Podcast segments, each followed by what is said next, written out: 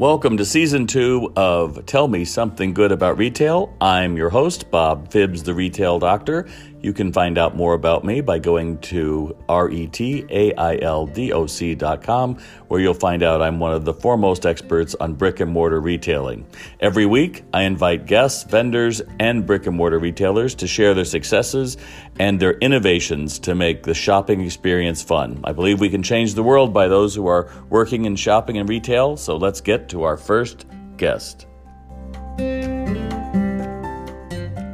I want to introduce you to Matt Rodas. He is Director of Industry, well, excuse me, uh, he's Director and Industry Principal for Strategic Initiatives at NetSuite.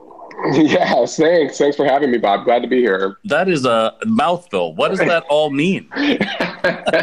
yes, fair enough. Fair enough.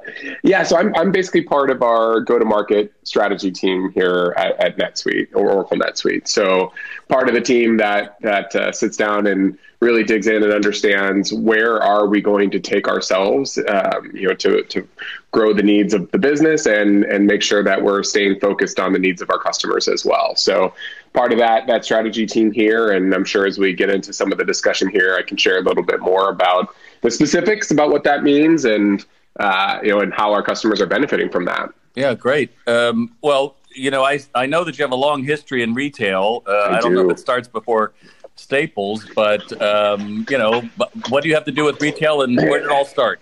Yeah, so it actually goes pretty much all the way back to high school. I was, I've been, I was a blue shirt at uh, at Best Buy for almost six years, you know, through high school and then and into college, and so, so a geek then is that? It? I was, I was actually. Okay. I was in one of the pilot stores for when the Geek the Geek Squad even first came out. And wow. kind of kind of date myself there a little bit, but um, it, you know, I've been in retail since since the first job I, have ever had, and um, after that, I was in I was in college uh, getting a degree in, in business management and uh, and also CIS or computer information systems, and decided that you know technology was the the field that I wanted to go into, and parlayed that into going to work for a as a consultant for a software company that was actually doing some work for Best Buy, and that's kind of what got me in the door there and uh, implemented software at retailers for close to a decade and then shifted over to kind of help um, you know strategize and build product and sell the software and have jumped around to a few different uh, few different places throughout the years. But it's always been focused on retail and in the retail space and and strategy within retail. So yeah i'm going on almost two decades here. Yeah, well, you're younger than me, but uh, that's pretty much my story. I put myself through college, selling shoes, and then growing a retail brand to uh, 54 locations, and then growing a franchise coffee operation to 135 across the U.S. And so, yeah, retail's kind of in my blood, and I think just understanding um, how it all fits together is what's the fun, right? As you're trying to figure it out. Exactly. Yeah, exactly. You know, and their uh, retail is an interesting animal. And I find that once it's sort of in your blood, it's sort of hard to do anything else. You know, anything yeah. else almost seems dull by comparison. So, you know, people kind of tend to, to, to stick with it. yeah, no, that's very true. And, you know, I, well, we should probably get into, you know, you have helped spearhead the uh, whole survey that we looked at this disconnect in brick and mortar, well, not just brick and mortar, but retailers who think they're providing one thing. And we were trying to figure out where are the disconnects. And I think um, we got some pretty great information out of that, huh?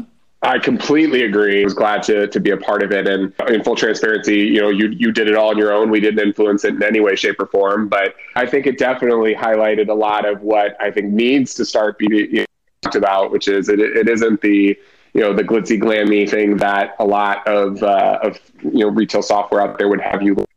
There's still a fundamental issue that isn't being solved here that uh, that retailers need to, to start focusing on. So I, I think that was a, a, brilliant way to highlight that gap.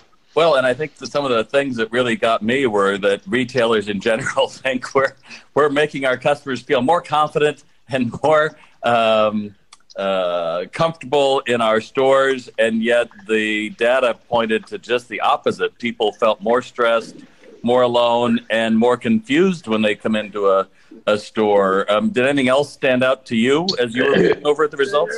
Uh, so you know the uh, that was the the, the big one. Uh, that uh, also that uh, the consumers just were not adopting this technology and and that was being deployed in the stores because it just didn't serve the right need. You know the um, by just you know thinking that I could take something that's traditionally an online technology and and throw it in the stores and think that a consumer will walk into the store and understand what to do with it, mm-hmm. how it applies to why I'm in the store, what what is this you know providing to me from a, from a value add perspective.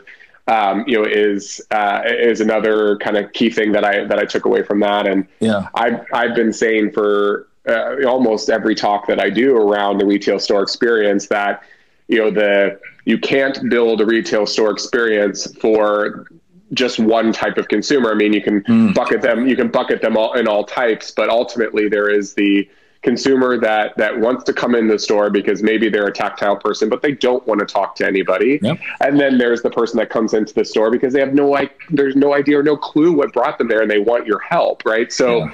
The you know you have to kind of think through through both. Otherwise, you're always going to alienate some portion of the person you're trying to bring into the store. Yeah, I think that's a great point. That you know um, we do.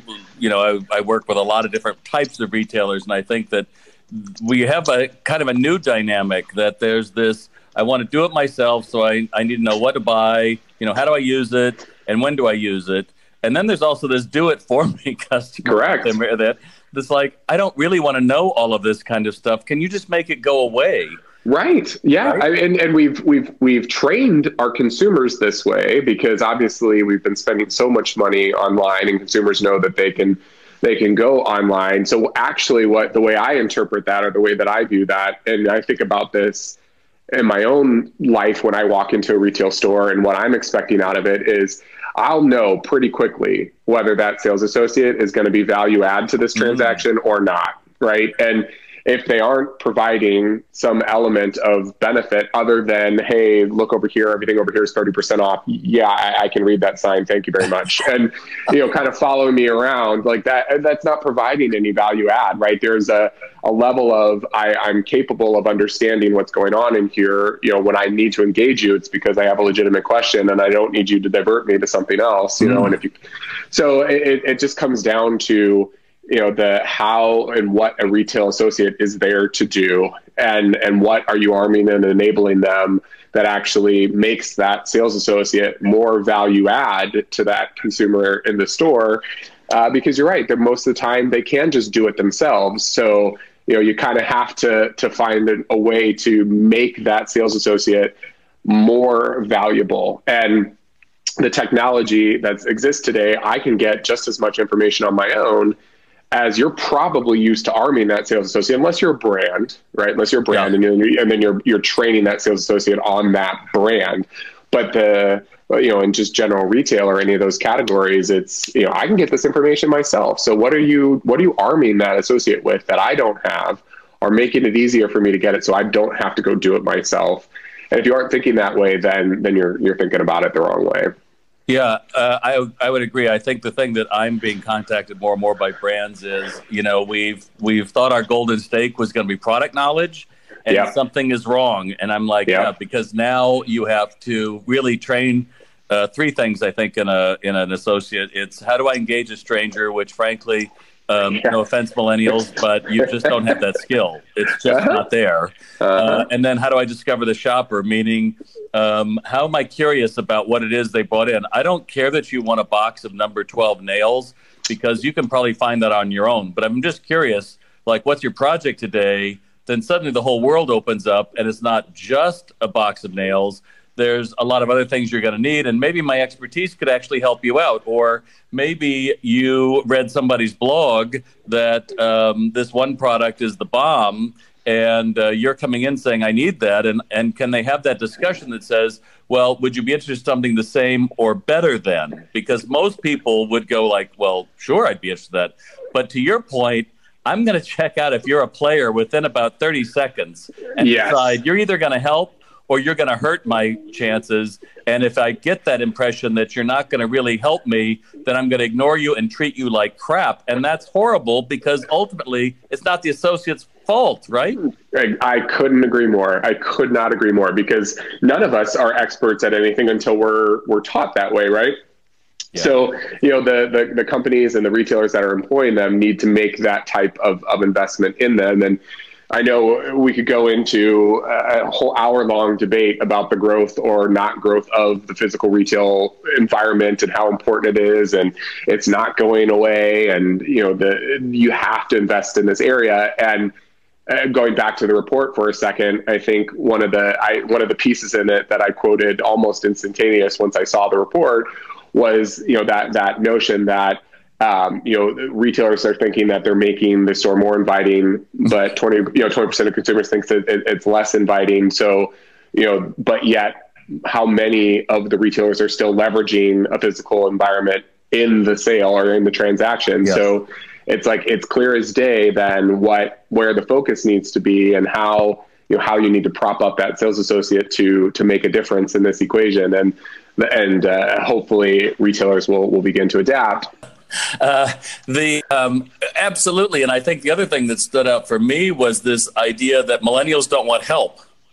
And right. The survey said it was actually just the opposite. That maybe the Correct. centennials the ones that don't want help, and millennials actually do, but they want a connection. I think that keeps coming over in the data that they want a connection and this feeling that um, uh, you know, if it's just going to be online, um, just putting on a you know a, a VR headset isn't going to make the difference, and personalizing it by dropping my name in an algorithm isn't going to do it. But if I really do feel something, uh, that's the opportunity I think that most retailers have. And let's face it, NetSuite has an awful lot of uh, you know we call them omni-channel or yeah. or brick and mortar, and you know every other kind of, of variation. Correct. But big brands who certainly want to be where the customer is at all times. But I think the, the one thing that keeps coming back is the gold mine really is the store because yeah. ultimately, if you do something that makes somebody feel that they matter more, and I'm less confused and I'm more confident, then the trust is there with the brand. And ultimately, people who feel they matter buy more. I mean, yeah. that's that's kind of it. Yeah, I, I, again, I, I couldn't agree with that anymore completely. And the what uh, how I would also kind of look at it as you know one of the biggest issues that that a retailer can have is obviously a stock outage and you know everything you know being centered around trying to make sure that there's the right amount of inventory at any store at any time. But you would be surprised what a what a, a consumer in a store will forgive you for whereas a consumer online just will not. And if you have made that connection and they believe that your brand is in this journey with them or they're inspired or whatever the that sales associate is able to to do to get your your consumer into the brand experience you'd be surprised what they would be willing to do and that's where something like omni-channel comes into play where okay maybe i don't physically have it here but okay i'll, I'll wait the couple days to get it now and i yeah. appreciate this experience and and all that kind of stuff and you know that it, it, that is what then props up those technologies just kind of putting it in the store. So without that experience you know the same what would happen is they'd walk in oh you don't have it? Okay i'm either going to go to the person else in the mall or across the street or i'm going to go on amazon and i'm going to buy it right. right? It's eh, so you need to have something like that to then make these technologies like omni-channel and some of the other things that we've mentioned and talked about worth it for the consumer to use while in that store because now they're they're you know inspired or engaged in in your brand. Well, that's a great point. I think the other thing that people are challenging, uh, being challenged with as well, is this idea of mobile payments. And everybody mm-hmm. likes to say, you know, what about Amazon Go? It's so revolutionary. Look, it's not that revolutionary in some ways because you ultimately have to take out your phone, open the app, and sign in, which is not that yep. much different than at the end you open up your phone and you have to sign yeah. in to pay for it mobily. They still they're still trying to figure how can it be as simple as the swipe of a card, which is why so many cards now have you know the swipe technology. Uh, I was somebody was showing me at their American Express the other day with a little Wi-Fi signal Correct. on the back so that you knew what it was. Uh, yeah. It seems that simplicity is where we're we're trying to get back to. Would you agree that? Yeah. I do. I, you know, and another maybe another way said is what I, is just removing friction. Yeah, and kind of getting back to yeah, kind of the, those simple basics. And you know, uh, it's an item with the in a transaction and and a payment. So I mean, those uh, it is absolutely getting back to to that that element of, of simplicity for sure. What do you think one of the best or most worthwhile investments um, you've either either made personally or you've been part of with a brand? What do you think? So, um, besides my Costco membership, um, um, no, joke aside, I mean the for me, I, I, probably not that my life isn't uh, stressful and, and complicated enough with retail, but I, I do um, also look at and understand retail and invest in retail or real estate. Sorry. Uh, so I've been uh, been involved in real estate for a good many number of years, and so I'd probably say that some of the the retail or I keep saying retail real estate investments that I've made over the year have been probably the most fruitful for for my life, my wife, you know, my wife and I's yeah. life um, uh, for for sure. But uh, about around retail, I'd have to say my definitely my Costco membership. well, it's good you made that comparison. yeah, yeah, definitely. So I want you to think that uh, your your buddy or your uh, wife's friend they come to you and they say, "Oh, meet us at Starbucks because we want to." Tell you about something. And so you go there and they say, Oh, we've got this idea. We're going to open a retail store. What would mm-hmm. you tell them? Oh Lord, where would I, I, How would I even condense this down to a, a one-liner? But uh, you know, I, I, guess if I were to really kind of come down to brass tacks, it's uh, you know, you, you always need to obviously focus on the bottom line to to keep your job, but you need to focus on the customer in order to make sure that you exceed and that you get ahead. And you know the balancing those two equations is is always where the the devils are are in the details, but you know, it isn't about the bottom line for for growth. I mean, you focus on that in order to make sure that you can pay your bills and, and kind of keep going forward. But um, if you only focus on the bottom line, you, your retail endeavor is never going to grow. You have to to think about and put your your mind and, and your thought in the, the consumer and the consumer experience if you ever hope to succeed and actually get ahead at at, at the retail game. I would totally agree with that. I think that's the in fact, I said that to a group of retailers not that long ago. And I said, you know, I'll bet that when you first opened your business or you bought the business, you would have done anything for a customer that walked in the door. You'd be like, oh, I have it. I'll find it. I'll do all this. And now you've been around for five, ten, fifteen, whatever years. And we get kind of lazy about it. It's like, yeah, Correct. we don't have it. Yeah, I can't. Correct. And yeah. um, let's face it, retail's pretty punishing right now. There's a lot of players out there that are looking at nanoseconds of interactions, not minutes or days. Exactly. Yeah. Oh my God. Exactly correct. And they're and kind of going back to maybe a little bit of that that that frictionless, I guess, is and maybe that's where frictionless is is, is a bad thing, where you don't even try anymore mm. to, to, to delight, or you know you just follow the playbook, and if you can, you know, you can order it on your POS, then fine. If not, you know, sorry, but you know that that is certainly not what got the likes of Nordstrom's. Right. You know, is still where they are. Amazon certainly not where they are, and you know, certainly in the department store game, there's you know no brighter star than Nordstrom right now, and in the yeah. e-commerce game, there's no brighter star than Amazon, and customer service is is the pretty much their their sole focus, and you know the but you know there is a point where obviously you can't do that to a fault or you'll drive yourself out of business but it is it is how you know it is how you actually gain that that trusted advisor status.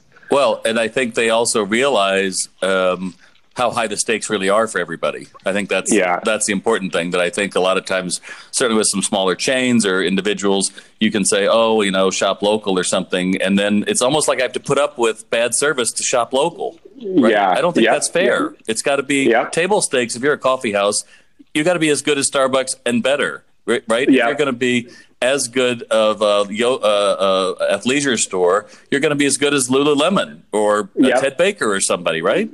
Yeah, I, I, yes, absolutely. There's I actually have almost the reverse anecdote on that because there's actually a, a, local coffee shop that my wife and I visit that is not Starbucks, even though we do have. I'm very loyal to Starbucks, so you know, no shade towards Starbucks whatsoever. But the uh, there is a local coffee shop and you know, he took over uh, like an old house that's a kind of a live work, one of those old style live work units, and he just you know he hit all segments of, of demographics. He serves a little bit of food with some tables in the uh-huh. front.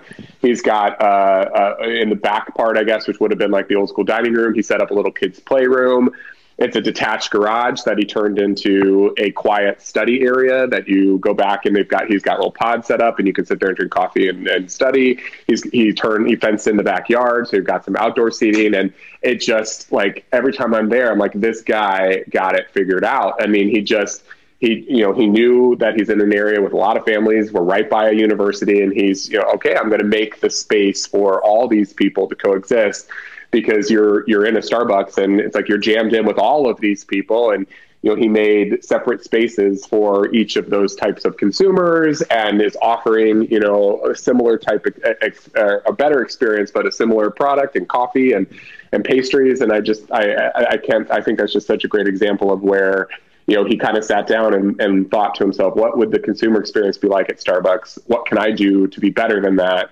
and you know made a place for each of the type of people that traditionally come into these coffee houses. And if they went to starbucks they wouldn't get that that personalized experience. And you know in this case i, I you know kind of using that coffee example i'm like there you go. This is it didn't you know probably cost them a little bit more to build out obviously but the the windfall is it's always busy. It, you know he you know, in a world where you know Starbucks and Dunkin' Donuts are an easy drive away, he, you know, this guy and this I've talked to him several times throughout the years. He's just done so well and is always busy. And you know, it's because I think in my mind, the way I've equated it is he's really focused on thinking about how can I create a better consumer experience than Starbucks when I can't compete on other aspects like Starbucks can. I think that's and, that's a great that's a great point, and that's what a great entrepreneur does, right? Yes, absolutely, absolutely. So tell me a little bit about NetSuite. So some of our people who don't know what what exactly is NetSuite and how does that help retailers? Yeah, that, yeah, that's a, a great question.